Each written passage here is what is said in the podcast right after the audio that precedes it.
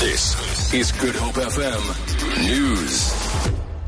Good morning. The Competition Commission is investigating Transnet for excessive pricing and preferential treatment to some consumers at its ports. Transnet, which operates nearly three quarters of Africa's nail network and most of the ports in South Africa, says its processes are all above board. The Commission says it will probe whether Transnet has contravened the Competition Act. The Commission's investigation emanates from information indicating that South African port charges are much higher than the global average. Transnet says it will fully cooperate with the inquiry. Ratings agency Moody's has credited the city of Cape Town favorably in terms of budgetary performance and management compared to other metros in the country.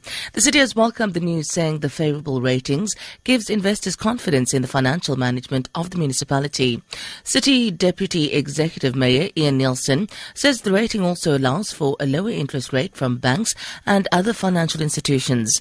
Nielsen says the city will be able to assist its citizens.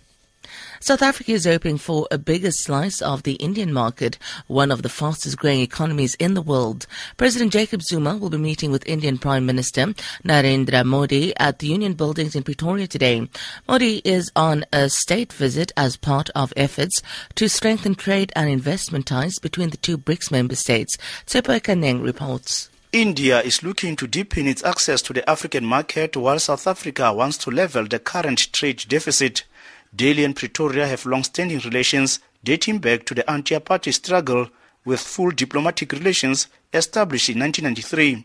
Over the years, it has grown to be South Africa's largest trading partner, with trade between the two countries standing at about 94 billion rands last year. But the trade balance is in India's favor.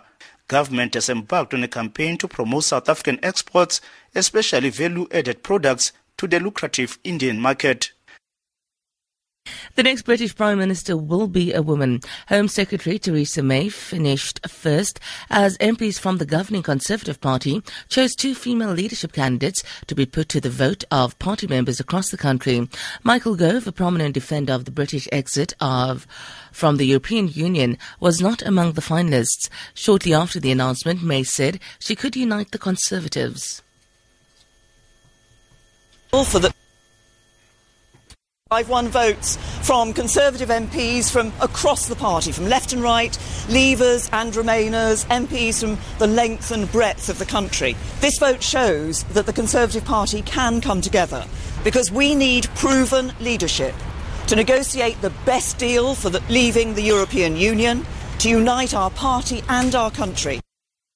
For Good Hope FM News, I'm Sandra Rosenberg.